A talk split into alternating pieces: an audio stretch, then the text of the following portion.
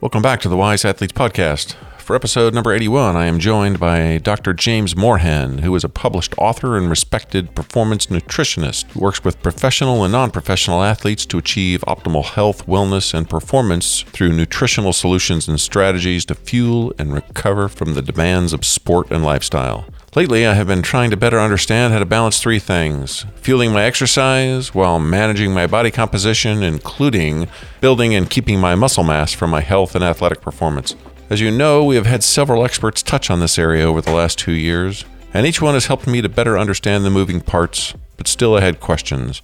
I asked Dr. Morehen to join us to thread this needle, and he helped me a great deal in understanding how much protein to eat each day, whether collagen should be a part of my program, how to burn fat while retaining muscle, and what other nutritional factors should be considered for optimizing muscle building and retention.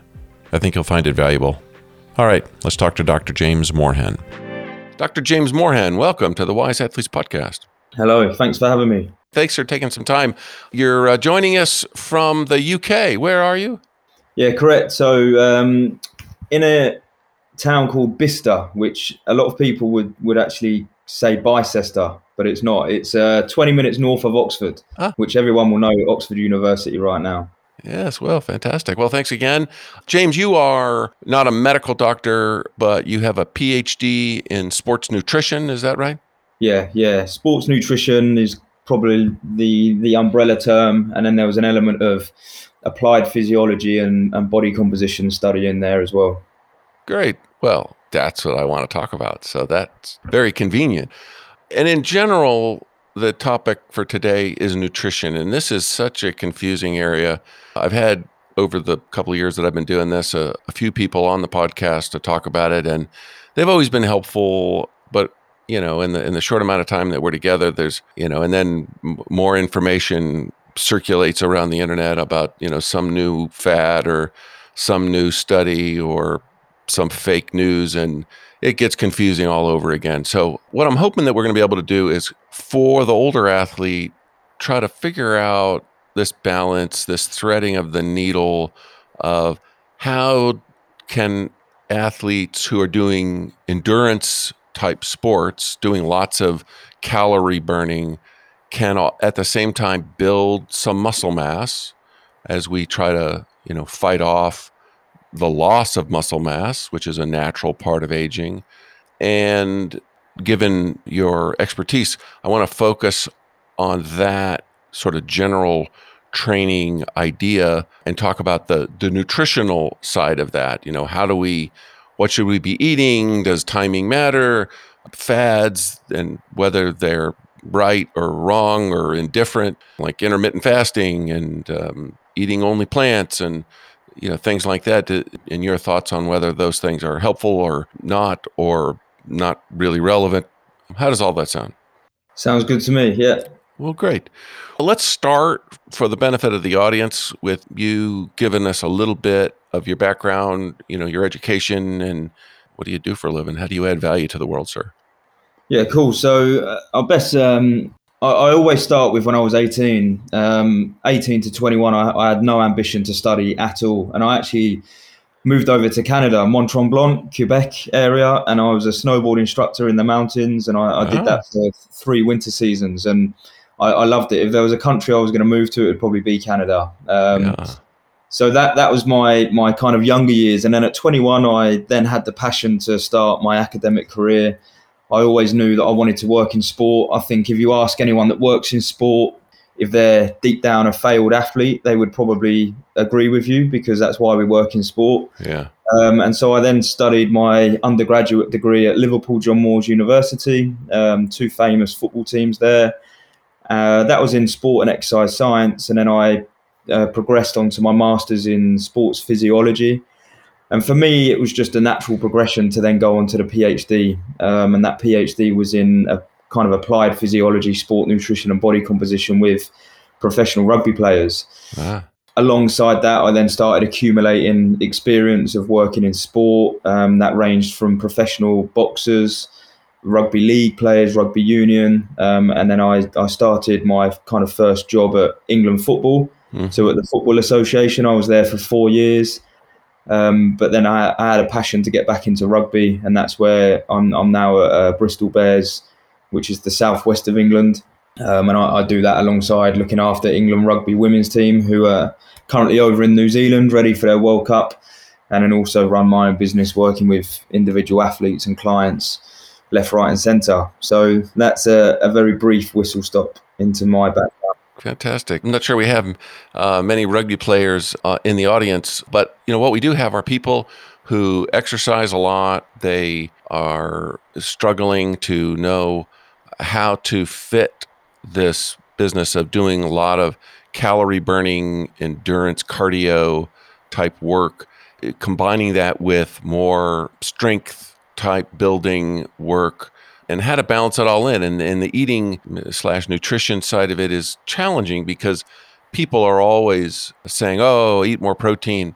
Well, and that's not that hard to do. You know, usually people can find something that they uh, enjoy eating, but you know, at the same time, they're trying to watch their weight and they don't want to just keep adding more calories of uh, protein, which often comes with some fat associated with it, into their diet. And so, I'm hoping that your background is going to help us to figure out this you know what's a smart way to add more protein in that doesn't force people to add a lot of body fat or maybe they can even do this while they're trying to lose body fat and also continue their cardiovascular exercise that they're doing in combination with their muscle building exercise.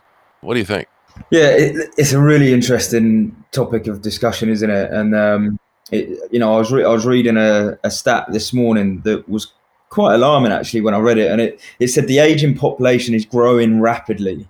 By the year 2050, one in every six individuals will be over the age of 65. Wow. So we've got an aging population, and there's there's nothing we can do about it. It's the fact of the matter.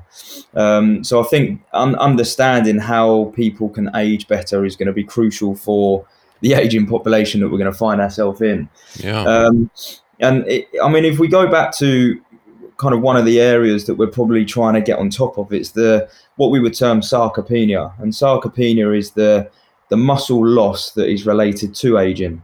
Yeah. And and you know you've only got to think about relatives that you may know, aunties, uncle, grandparents who, you know, I, I look at my nan now. She's she's 88 and she's very very frail. You know, there's not much muscle mass there, in, in my opinion. She's becoming immobile. She's relying on stair lifts. And, and I look at that individual uh, among many, many other thousands in the UK that are probably going to struggle, but they're, they're an aging population that are living longer. Yeah. And so, how do we try and look after that? And you, you touch there on protein intake.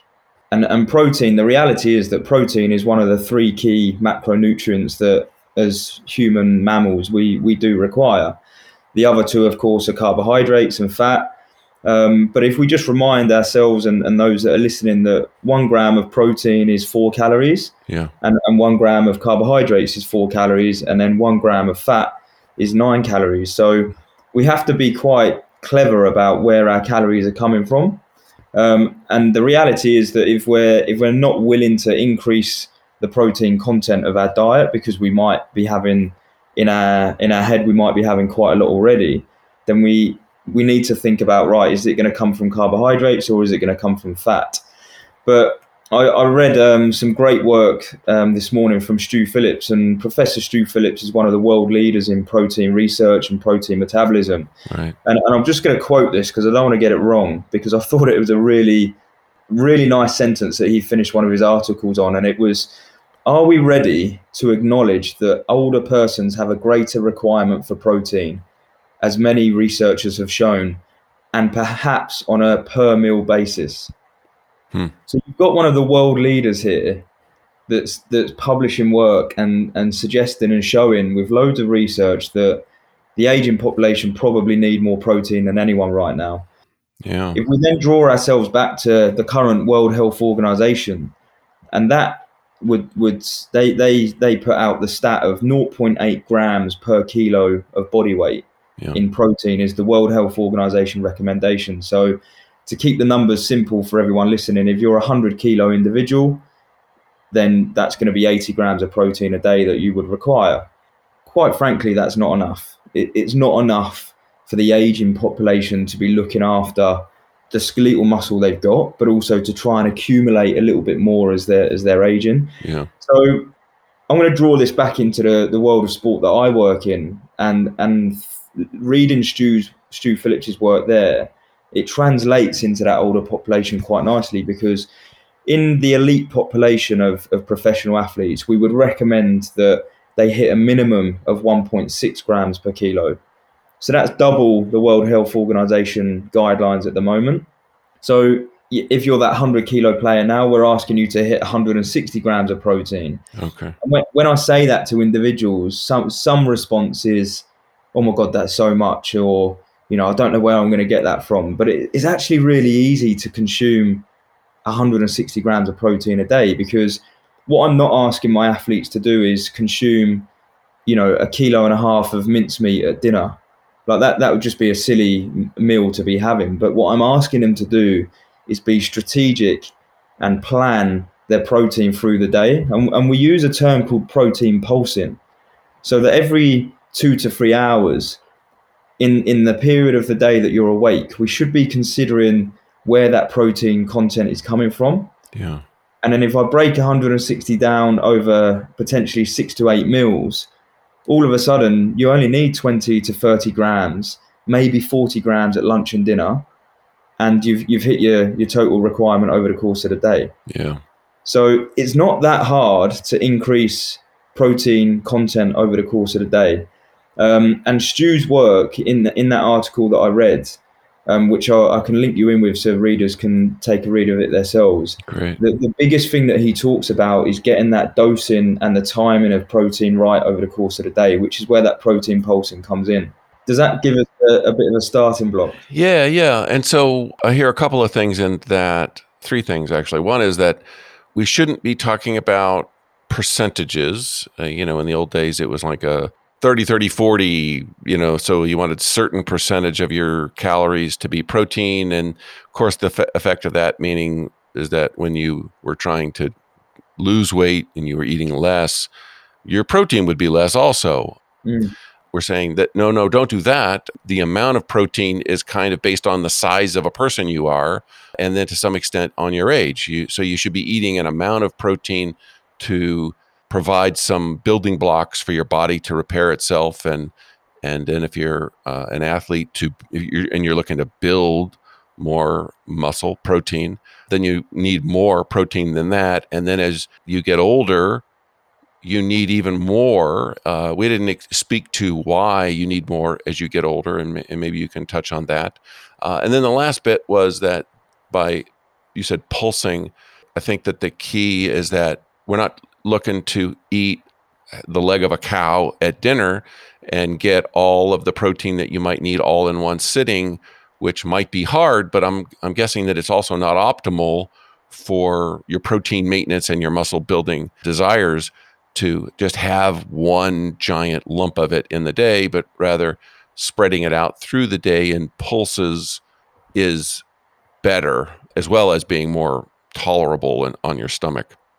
Yeah, yeah. The I mean, the first thing there to just touch on is I. It doesn't matter what country I've ever been to. I've never seen a food label that expresses carbohydrates, protein, and fat in percentages on the back of the packet. Yeah. And so if we, if I was to guide my athletes on, I want you to have thirty percent protein a day all of a sudden it gets a little bit confusing. They're trying to work out percentages, then they're trying to work out gram per kilo, then they're trying to look at the food label for how many grams. So in in in my education and and the way that I've been taught and the way that I educate my athletes and clients is that it's just a lot easier to figure out that right if I'm 100 kilos and I'm asking my athletes to consume two gram per kilo of protein, that's 200 grams of protein a day. It's very easy for them to then look at the back of a label and say, okay, isn't it interesting that that protein bar's got 25 grams of protein? Yeah. Okay, so now I need 175 rest over the over the course of the day. It's yeah. just a lot easier, I think, to to work in in absolute numbers. So so that's the that's what I would recommend people do because I just find it to be uh, wiser and, and, and more sensible. Um, the the protein content and the protein pulsing, um, where where we try and encourage the athletes and I mean, I used to do this with my dad before he passed, unfortunately. But he he was mad into his cycling, and I used to I used to say to my dad, look, at 63, if if you're gonna really look after your leg muscle mass yeah. as a as a keen cyclist, we need to make sure that we're bookending the day. So we need to you've gone you've had an eight or nine hour sleep where you haven't had any protein at all because you've been asleep and you've been resting and recovering if you're going to go out on a four hour ride in my opinion and my understanding of the literature we should try and get some good protein in beforehand so that we're not going into that ride in a in a protein deficit yeah and for that reason considering it's the first meal of the day i wouldn't suggest having five grams of protein i would probably have 40 or 50 grams of protein because it's the first meal of the day. Like, let's start the day really well. Mm-hmm. And then, if I then fast forward to the end of the day, just before dad was going to bed, I would suggest, you know, after dinner, dad would have a, maybe a protein shake with a protein yogurt. And, and he might hit 40 or 50 grams in that 30 minute, 45 minute window before he goes to sleep because lo and behold, the head hits a pillow and he's now going to have nine, eight hours where he doesn't have any protein. So I wanted him to repair, recover, and regrow that muscle before he went or as he was sleeping overnight. So if you've then got those two bookends at the the start and at the end of the day, you then have to fill the middle of the day. And I, I quite often refer to this to the to the athletes, to the rugby boys, as almost like an ECG. Imagine it's your you know your protein pulsing is like your heartbeat through the course of the day yeah. and what we're trying to stimulate is every two to three hours you know we, we want to give the body a lovely source of protein from a, a nutritional food or, or, supplement or drink so that you're supporting the accrual of skeletal muscle mass and the rebuilding and regrowing of muscle through nutrition we can do that through exercise, but nutrition is a very, very powerful and, and quite an easy way to do that as well. Um, and just for the listeners, there, there's some, some great research that looks at the kind of optimal dosage in terms of grams per meal. And, um, and where this comes from is that there's a term that we use called the um, muscle fr- fractional synthetic rate. And, and all that simply means is that what's the maximum amount that I can uptake as an individual and use to, to my benefit? And it's it's in the region of around 0.3 grams per kilo of body mass.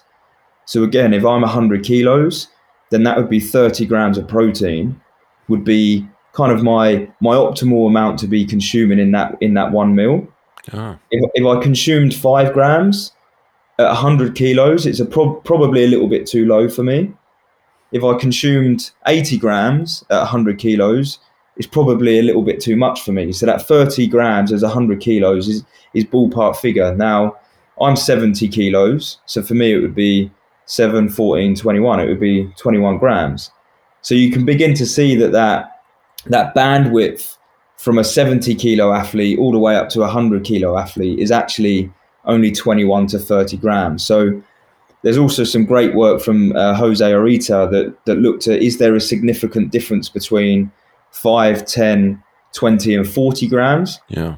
And there is a significant difference in muscle fractional synthetic rate between 5 and 10. There is also a significant difference between 10 and 20.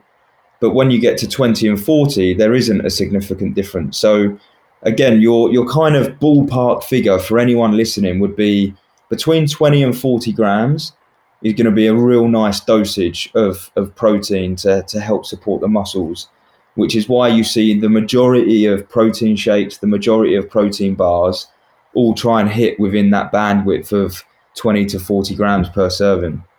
Right. Okay. So that is helpful.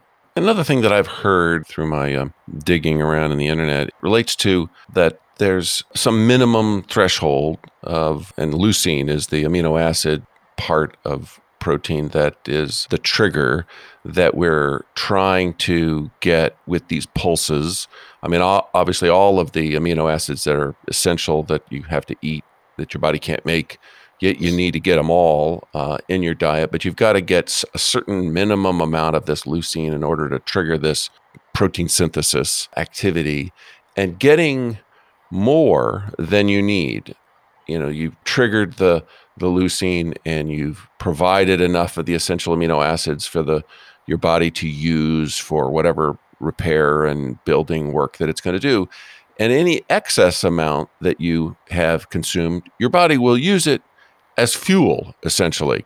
And so I'm looking for your thoughts on this. As we think about watching our weight, our body fatness, while we're trying to put on muscle, one of the benefits of, of spreading the protein out across the day is that you don't end up going too far above this maximum amount of protein to use for your repair and building activities. And therefore, you can get enough, but then not add to the excess calories that you're consuming that your body then has to store away, you know, for a rainy day. Is there truth in that? Does that make sense? Yeah, look, first and foremost, leucine is a, a very, very important amino acid. And the, the, the way that we almost try and embed this within the, the athlete population and, and people that I work with is that it's the light switch of muscle protein synthesis. So yeah. if you if you do not consume leucine through the diet, then we're going to struggle, as you quite you know elegantly said, we're going to struggle to switch on that ability to build muscle protein synthesis. So leucine is really important. It's the light switch, and, and that's what we need to be consuming within the diet. And don't quote me on this, but I, I think I think the daily uh, or sorry per meal intake is around three to four grams of leucine. I yeah. think um, that, that that we require. So yes, it, it is important that we that we get that in. Now, if we overconsume, then that's not necessarily a bad thing because we have to remember here that protein is important for skeletal muscle, of course. Yeah. But it's also important for many other different functions within the body. Proteins act as enzymatic kind of conversations between different areas within the body. Okay. You know, we've got proteins within the gut, we've got our hair that we have to look after, our skin, our eyes.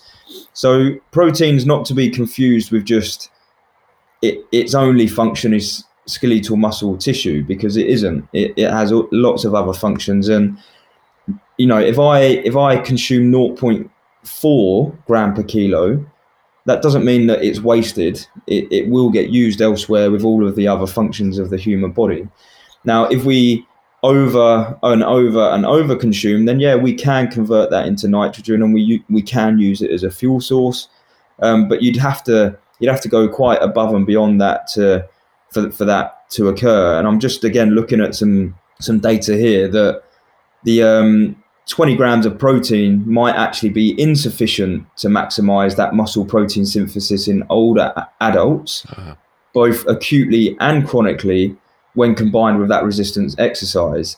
And so there's a good study in 2015 by Moore and his group that actually looked at the older a- adults mm-hmm. and they found that they require 40% more protein after exercise to maximize muscle protein synthesis compared with the amount required by younger adults. And to put that into a serving format, you're looking at about a serving of 35 grams, which would equate to ballpark 0.4 gram per kilo of serving. And, and that was actually in males over 60 years old. Okay, well, you can begin to, to, see, yeah, that you know the the younger population have a have a better ability to utilize that protein and, and maximize protein synthesis, hence the 0.3 grams.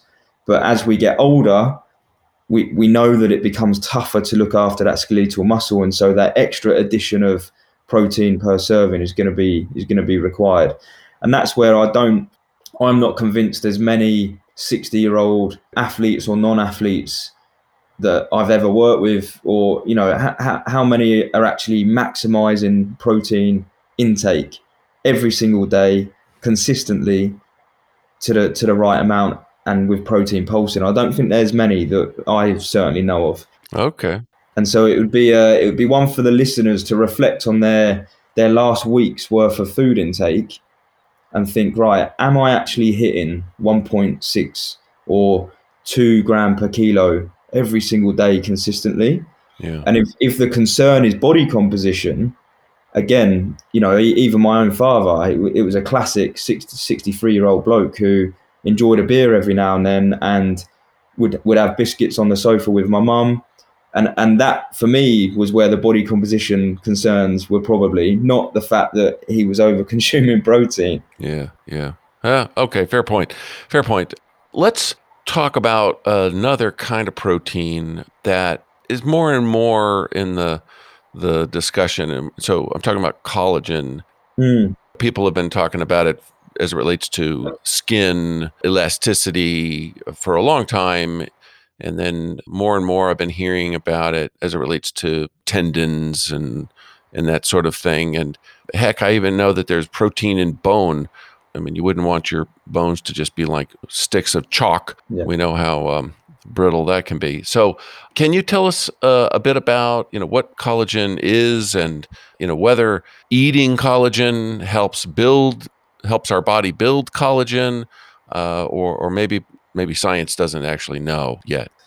Yeah, it's it's a it's a really hot and interesting topic at the moment, and, and I'm only grinning because I'm I'm uh, at at the club that I work at. We we make our own collagen jellies. Yeah. Um, we're we've just had them sent off to a lab to find out exactly how much protein is in them because at the moment we don't know. We we've done our maths and we've done our calculations and we think there's around five to seven grams but we're not sure. Um, Yeah. So I'm someone that um, that that actively uses collagen at, at the club I work at, and we use it with the jellies that we make, and then we also have a supplement that has 20 grams of um, of collagen within it. So, but it's a really interesting area of research because Keith Baar is is one of the the leading researchers within the collagen world, and he's at Yeah. UC Davis Yeah. um, up in the northwest near San Fran. What kind of Keith has always presented is that you know collagen protein is really important for the integrity of the, the soft tissues, the tendons, the ligaments, and it's those kind of crossing over of the fibers and the collagen peptides that are really important to almost you know make the fingers that I'm showing on the screen here as strong as possible. Yeah. Um, but very, very recently, there was a discussion between Stu Phillips and and um, and Keith Baar where they were actually talking about. They presented together at a conference, and they were talking about, you know, all of the um, interest and all of the discussion and all of the practitioners like myself that are using collagen at clubs. Yeah. And, and the reality is that what we can't shy away from is that it's it's protein. It's protein and it's loading of tendons, muscle, and ligaments that are the key driver to the the strength and the rebuilding of those soft tissues. And so, it would be very silly of me to um, ask my dad to just take collagen supplements without any form of tendon or ligament loading Okay. and it would be because he, he's not going to get the the adaptation that he needs within that soft tissue. So it's the it's the loading mechanism that allows that strengthening of those soft tissues, rather than just a focus of me saying, "Hey, Dad, here's a recipe for a collagen jelly recipe, and if you take this, then you're going to have a, amazing tendons for the rest of your life." That that's not the case. And so Stu Phillips very recently uh, tweeted and just said that right now at the moment, I'm just going to try and find it for you um, what we need to probably do be doing is saving our money on the um, sorry saving our money on the collagen stuff at the moment and just focus on protein intake and loading of those soft tissues Yeah. and importantly the when i talk about the loading you have different types of loading you have an, an eccentric contraction you have a concentric contraction hmm and then you have an isometric contraction, which, Mhm. which is the hold. Yeah. So anyone who's listening now, it, it's you know doing a body weight squat and then holding at that, you know, 45 degrees or, or or the bottom of the squat, and it's holding that position for five, six, seven seconds, and then coming back up Uh-huh. that would be that isometric contraction. So the research from Keith, um, when he's looked at the tendon and ligament mechanical engineered samples within the labs, what he does show is that you do get a, a a benefit to the engineered ligament and tendons in the dish with 15 grams of collagen and 50 milligrams of vitamin C, which is why a lot of the collagen supplements on the market now have got kind of 15 to 20 grams of protein, and they they will all have a vitamin C of at least 50 milligrams in there. Um, if you speak to Keith and, and ask about his work in professional sport and his anecdotal case studies, they're all very positive. You know, he he's providing collagen supplements, he's providing protein supplements, and he's returning athletes back to play during their rehabilitation and they're, they're coming back quicker. Hmm. But the, the big question at the moment is it the collagen or is it, in fact, just the protein content that's high and athletes are consuming them regularly and you know they're they're mirroring that protein pulsing and that's where Stu Phillips and Keith have both come out together and said at the moment the focus should be on protein and loading. Okay, well that's good to know. I guess the the missing piece, the question that hasn't been answered yet is as I understand it there are a few and really I think only like 3 amino acids that are in a much higher proportion in products that are called collagen because I mean, otherwise it's mostly the same stuff. As you uh, like, if you bought whey protein powder and you bought collagen powder and you looked at the ingredients, you'd be like, oh gosh, it's all the same stuff, yeah. except for there. There's a few of the amino acids that are different that are in the collagen that you don't find or you don't find as much in the whey protein. There's no scientific evidence that they matter that much yet although the people who are doing these studies and yourself, you do provide collagen proteins to your athletes because I guess the answer is because why not? Why wouldn't you do everything that you could to help people whose bodies are their livelihood? Am I getting that right? Yeah, and I think kind of what, what we're trying to do at the moment is I've, I've got a, an amazing chef that I work with at the sports club who is as passionate around food as I am in my area. And, you know, we're, we're making up our own stocks. So we've got our own beef, veal, and chicken stocks that we will boil up around 70 kilos of, of carcass and, and we'll boil that for 48 hours. We're taking all of that collagen and, and bone marrow and we're, we're boiling it all together and then we're reducing it down into a stock and then the majority of our uh, sauces that we create for our athletes are then all built from these these stocks. Which, if you've ever opened up a tin of dog food and you see the jelly in there, yeah, then you know it it's that stuff that we're creating in our dishes and and feeding our players. So probably it's the most confident I've ever been that at the club that I work at, our guys are getting a really good intake of natural collagen, gelatin, the amino acids that are related to the collagen protein, but also the fact that it's from straight from the animal and it's straight from the raw source, cooked up into a stock and then delivered onto their plate. So when I've done the collagen supplements myself, I, I had a double knee operation. I had a tour, a full rupture to my ACL and a meniscus tear. And one thing that I did add in was the collagen supplements. I was having two a day I was I was very strict on my recovery and my my rehabilitation program from a nutrition point of view, mm-hmm. and I, I, did return very quickly. Eleven weeks later, after a double knee operation, I was running five k's again. Mm. But I don't know whether that was the collagen protein or was it the fact that I was just hitting a very good daily amount of protein at regular intervals. So it, it's an interesting area of research, and it, it's not something that I'm going to stop doing at the club because yeah. I, I, do think that it's benefiting my players.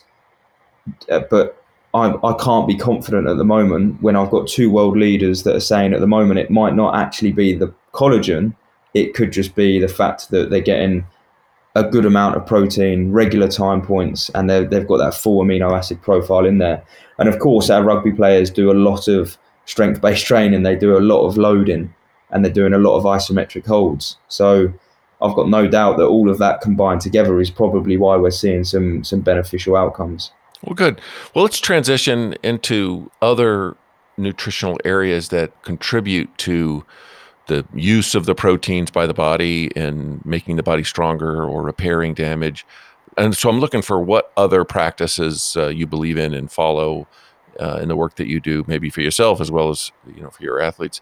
So, as an example, maybe fish oil, uh, mm. omega threes, a, a polyunsaturated fat that we think is healthy for a lot of reasons. Is it also a good thing related to repairing the body and building up muscles as part of a strength and conditioning program? And what other things, whether that's one that you believe in or not?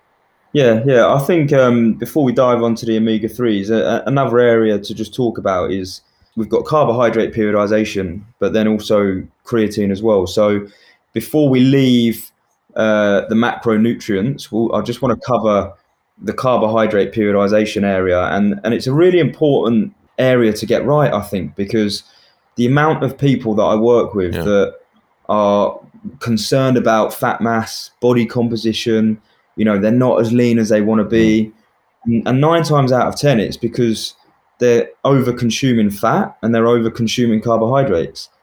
It's not a problem with protein. We we know we know that the global population don't consume enough protein, but certainly here in England, like the Western world, if you were to look at nine or eight plates out of 10 in the evening in any of the UK household, it's probably going to be very beige and there's probably be quite an over reliance on carbohydrates. Right. You know, at a young age, we're giving children cereal.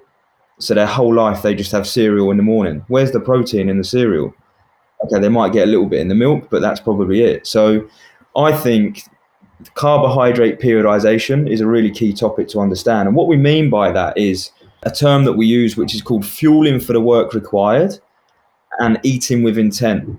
So if I know that today I'm doing absolutely nothing apart from podcasts all day, do I really need to be mm-hmm. consuming 200, 300 grams of carbohydrates when I know that my exercise today is going to be minimal?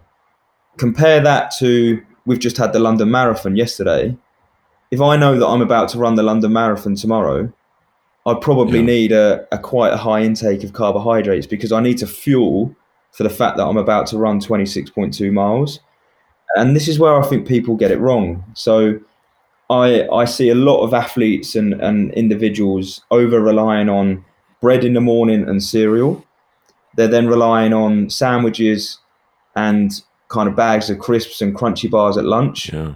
And then in the evening, it's potatoes, it's rice, and there's an over reliance on garlic bread and things like that, which is not it's not the worst thing in the world if you're going to be active and you're going to exercise and you're going to need that fuel to burn it off. But the reality is that some people don't exercise every single day, but they've got this this overswing of carbohydrate yeah. and fuel. And we know that if we over consume fuel and we don't burn it off, then we're just going to store it as fat. The, the, the human body is an amazing thing, it's, a, it's an amazing machine. So, where we talk about periodization is I wake up in the morning and I look at my day and I say, right, I've just done a 30 minute gym session this morning before coming on the call with you. Yeah. So, I had a little bit of carbohydrates. I might have had a small bowl, bowl of oats because I want to fuel that session. But I had a, a good serving of protein. Afterwards, I've had a protein shake to recover. At lunch, I'm actually going to play golf this afternoon, so I yeah. might have a small portion of, of rice, but I'm going to have a big portion of protein and a lot of salad and a lot of vegetables because I don't need loads of carbs. And then this evening, if I'm just going to sit on the sofa and relax with my daughter, I don't need carbohydrates in the evening, really. What I will have is a good portion of protein and some salad and vegetables. Right. And I might have you know, one or two sweet potato wedges, but I don't need 60, 70, 80 grams of carbs. And that's where I think if people want to focus on a controlled body composition, gaining skeletal muscle mass, but staying quite lean, as you as we said at the very beginning, it's the it's the control of carbohydrate intake, which is quite difficult to do because when you're hungry, nine times out of ten, the thing that you can open in a wrapper very quickly is going to be carbohydrates. Right. Yeah, maybe um, stay away from wrappers. so um, yeah, that that that's um, and and there's some good apps now out there. There's there's some really good apps that you can get, and you can kind of input what your week looks like. Yeah. You can start saying, right, I'm gonna I'm gonna go for a 2k walk on a Monday morning. I've got a round of golf with my friends uh, on a Wednesday afternoon, and we're in a competition. And you can start inputting it into the week, and then it will start telling you, right, this is the day of the week where you might need a little bit more fuel because you're running the marathon. This is the day of the week where actually we will bring carbohydrates down and we're going to increase protein up because you need to recover. So there's there's a lot of ways that you can start manipulating it, and everyone's week is different. Okay, so everyone has to look at their own physical activity over the course of the day and, and the week and try and almost piece the puzzle together to say, right, this is where I need this fuel, this is where I don't need the fuel. Interesting. So, this uh, purposeful eating makes sense. I think we've all gotten used to the idea of, you know, we eat for pleasure yeah. and we eat because you're supposed to eat three meals a day. And so we do. And, and eating tasty food is a part of having a good life. And, and we've sort of lost the connection to why are we eating food? Why does our body want food? Yeah. And so if we can kind of remake that connection to why do we eat food at all? Before our bodies made it be a pleasurable thing. So, yeah. in order to encourage us to eat and not forget to eat, then we can be smarter about what it is we eat and when we eat. I wonder if, and I know that I've sent us down this path of other kinds of things that we can consume that will help us as we build our body composition and our muscle mass and yeah. that sort of thing. But it's somewhere in there we probably ought to talk about when we don't eat, I, I, know that fasting is a thing that people use for not just for controlling their calorie intake and watching their weight, but also because they they feel better after they've they've had a fast. You know, their gut has had a chance to quote unquote heal, and so they seem to feel less ill when they're eating food afterwards. Mm. Um, intermittent fasting is a very popular thing. One of the advantages of these not eating strategies is that it's really quite clear when you say eat less, it's like, ah, well, how much less? And of course, eating a little bit opens the door to eating a little bit more. For me, I'm I always find it easy to have no peanut butter than to have a little bit of peanut butter. You know, once the cap comes off the peanut butter jar, there's no telling how much of that peanut butter is going to disappear. But if I can't have any, if I'm not going to let myself have any, well, I'm pretty good at not getting it out of the cupboard. Mm. So go back to the path that you were on, but let's make sure that we leave a little bit of time to talk about the not eating and how do we fit that in to this business of we want to get enough protein. Yeah. Uh, we want to fuel, have enough fuel for you know the rare person among us who is under eating because they're exercising a ton, but they're wanting to stay lean. Anyway, I had asked you about uh, fish oil, and but and before we went into the omegas, you said you wanted to talk about carbohydrate. Yeah, I forget how you put it. Periodization. Yeah, yeah, and just what I remember as well, I, I remember listening to this, and it, it always sticks with me that you know we're the only mammals on Earth that have the ability to cook our food. So why would we want to just always open stuff from a wrapper? And I think what we have to do is we have to enjoy food. We have to we have to enjoy being in the kitchen. We have to enjoy cooking it, cutting it, creating it, and creating dishes because it's a unique skill that no other mammal has got. And so mm. we we should enjoy that process. And so that that fueling for the work required is is is really important. And where when I've worked with boxers, the amount of boxers that I've worked with that in their head to lose weight and to to meet a number on the scale, yeah. they need to not eat. So in their head, they go right. If I don't eat, surely I'm going to lose weight. And yeah, uh, okay, you'll lose weight, but at some point it has to stick, or at some point your body says, right, hang on a minute, I don't like what's happening here. Like I'm going to hold on to the fat mass I've got because I don't know when you, when James is next feeding me. So uh, if if, I, if this carries on and this is a genuine starvation mode, I need to lose all of my muscle because it's metabolically very energetically costly. Yeah. And I'm going to hold on to all of my fat mass. And the classic film is is Castaway, right? We've all seen yeah. Castaway with Bruce Willis. Yeah. Uh, sorry, Tom Hanks. Yeah. And so when I work with boxers, I actually encourage them to eat more than they've ever eaten we increase the protein, we fuel the specific training periods of the day with carbohydrates. Yeah. And lo and behold, as, as long as we hit an, an energy expenditure which is higher than an energy intake, then of course you're going to lose weight. Like it's Yeah. calories in, calories out, isn't it? So when we talk about, or when we then look at time restricted feeding and intermittent fasting, you look that we all go through some form of time restricted feeding because we all eat. uh, Sorry, we all sleep at some point in a 24 hour window. So we all we all experience that process. Some people then drag that process out and they say, right, well, I'm only going to eat between 10 and 4 and that's going to be my eating window others do the intermittent fasting if it was me working with a an older athlete Yeah.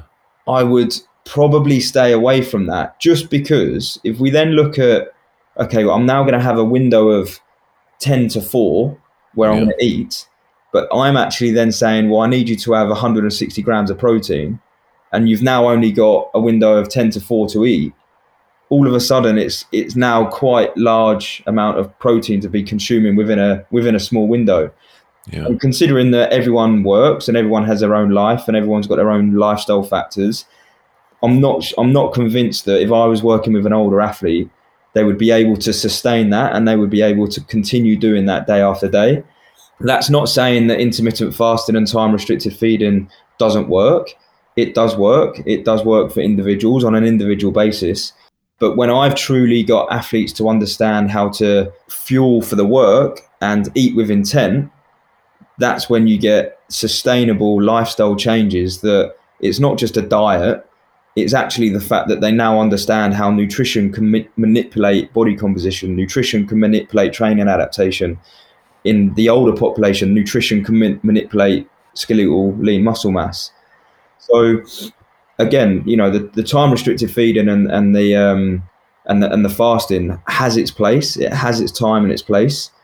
I'm not sure whether it's the right tree to bark up if we're looking at an older individual that's trying to maintain skeletal muscle mass because my concern is that you would then go through too too many hours within that day without protein intake And your body would cannibalize your protein.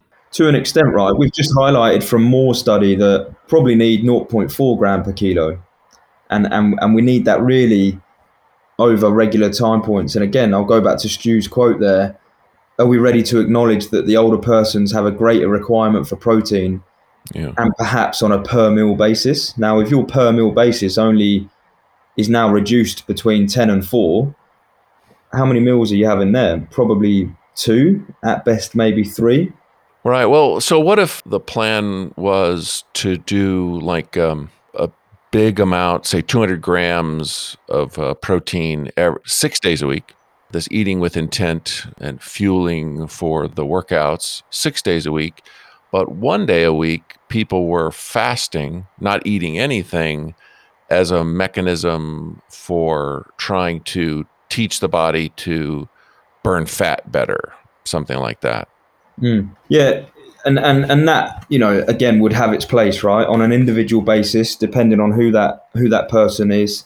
Mhm. Um, you know, would I bring that into a, a strategy of mine potentially? Um, it, it it does work. Like if I if I wake up on a Sunday and I'm saying right today you're not having any food at all, and I start exercising, you know what am I what am I going to burn? What is my substrate utilization? I might have a little bit of bl- blood glucose circulating from my my dinner the night before. I will Yeah. definitely have some muscle glycogen left because I haven't done a, a depletion protocol. So I would have some muscle glycogen to use. And then after a while, probably towards the back end of the day, I, I would then start dipping in and using my fat oxidation and using the fat stores. Mm. Me individually, I guarantee that I would also be quite moody and I don't think I could focus on, you know, working on anything on the laptop because I'd just be in a bit of a bad mood, to be honest. so that's another consideration you have to think about, like the psychological side of of fasting and, and being in a very, very low calorie deficit state. It's not a nice place to be. Yeah. But you know, again, when I'm working with my boxers, I, I would actively encourage these guys if they need to shift quite a little bit of fat mass leading into a fight. I would encourage them to have their evening meal where it would be low carbohydrate, maybe zero carbohydrates, but a good portion of protein and a good portion of salad. Yeah. I'd then encourage them to go out and do a, a very slow and at their own pace 5k run. Yeah. They would then come home, they would have a protein shake before bed with water. So, again, zero carbs. I'd put them to bed, they'd wake up in the morning, I'd ask them to have another protein shake with water, and then they'd go out and they'd do another 5k run before having any carbohydrate at all. That there is is quite an effective way of trying to look after the muscle mass because you're still consuming protein, Yeah. but you're not consuming any carbohydrate. And so you're trying to manipulate the body into using the fat stores that we all have a- as a fuel source. And naively as it is, when I go on holiday in eight weeks' time, if I want to get lean and look very good in my trunks, yeah, it's that sort of strategy that I'll be following because I know that it works. I know that that's what can can get rid of quite a, a good bit of fat mass. Okay, well, that's a good tip. So keep with the protein, just stop the carbs and and let your body live off your fat stores. But by f- continuing with the protein, you discourage your body from cannibalizing your uh, muscle mass. Exactly that. Yes. You know, I wouldn't want to take protein out completely because we've highlighted how important it is for the skeletal muscle Yeah. mass and, and trying to keep hold of it. Okay, so that all is uh, very helpful. We're going to run out of time here, and so I wanted to give you a chance to add anything that we haven't spoken about. I, you know, I'd asked you a little bit about omega threes, and we didn't Yes. really get into it, and and, if, and you had mentioned creatine also, and we didn't really talk about it. So maybe you want to give us this last little bit of other things that affect your ability to build and maintain your strength.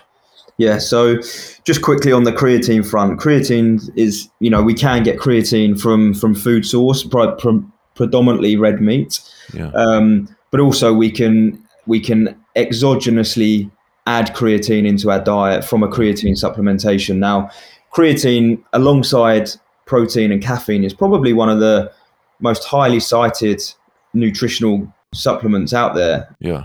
every single bit of research people are going to slam me for that not every single bit but there's a high volume of, of research that would support creatine supplementation for an increase in hypertrophy an increase in strength and an increase in power scores. And so in the elderly population i would probably encourage individuals to consume three to five grams of creatine every single day alongside some of their protein supplementations because we know from a an athlete point of view it's very effective at helping athletes build muscle mass. It's very good at that also when i've got i've unfortunately we had an athlete the other day that went in for surgery on a, his leg.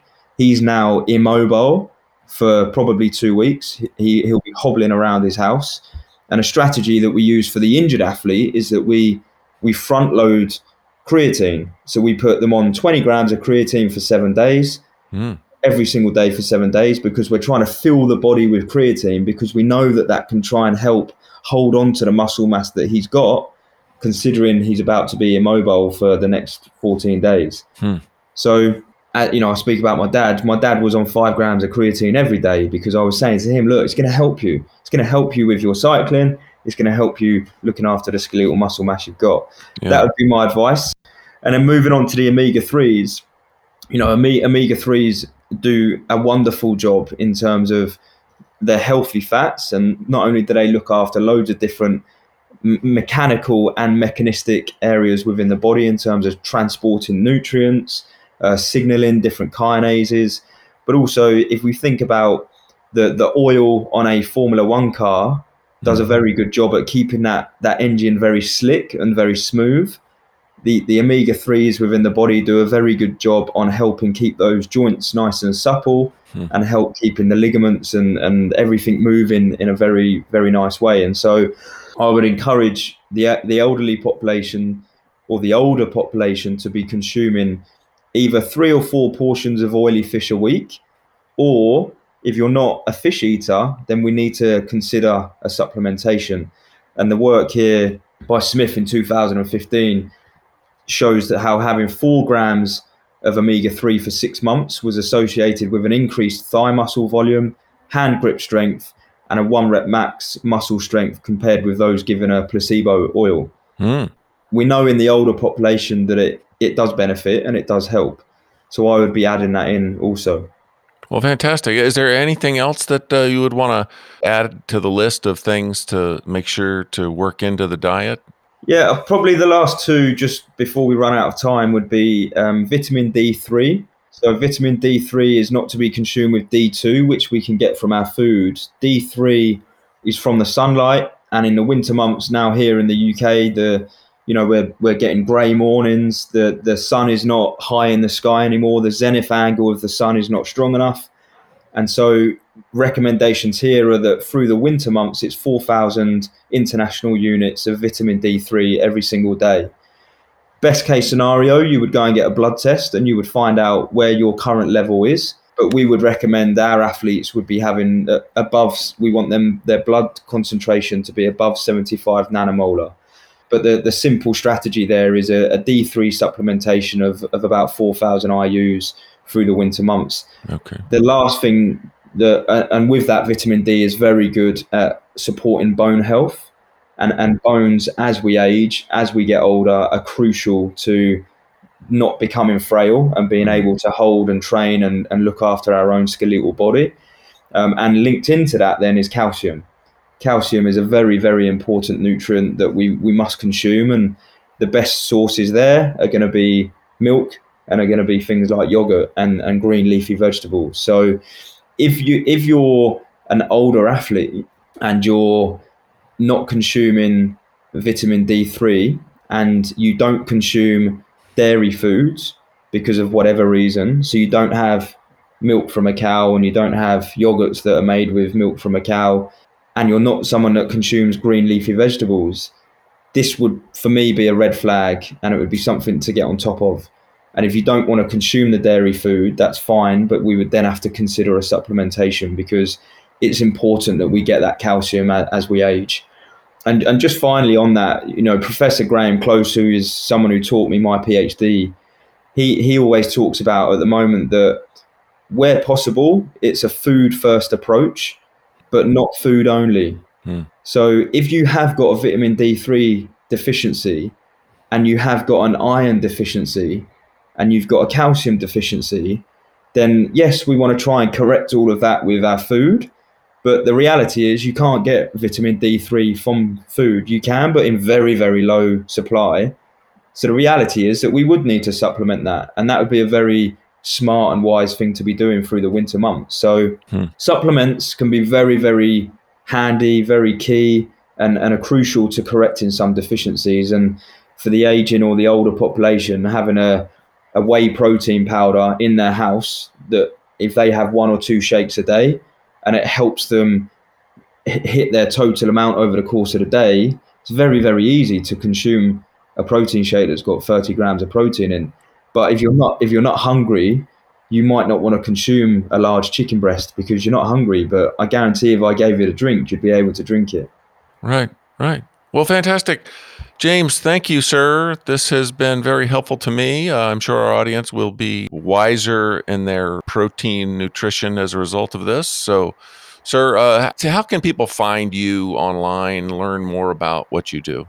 Yeah, so I've got my own website, and that's uh, morehenperformance.com. I'll, I'll link that in with yourself. I'm also on Instagram un- under that kind of handle, and, and then my, my name is on LinkedIn. So uh, also Twitter, if, if people want to follow me on there. And yeah, I'm, I'm quite active on those socials, and I, I enjoy people reaching out and having discussions. So Great. more than happy if people want to get my email address and, and drop me an email. It's always good to talk and discuss. Fantastic. Well, I'll get some of those links in the show notes for people who uh, weren't taking notes, and then they can find you. James, thank you again. Uh, you have a great day, sir. No worries. Thank you. Take care. Alrighty. Bye bye. Thank you so much for listening in to my discussion about muscle building nutrition with Dr. James Morehen. You can find more information about Dr. Morehen and his website in the show notes. While you're there, you can sign up to take a free fitnesses practices assessment Send us a question to address on the podcast, see all of our episodes, subscribe to our podcast, and you can sign up for our newsletter. If you enjoyed this episode, please share with your friends. That'd be a great help. Thanks again.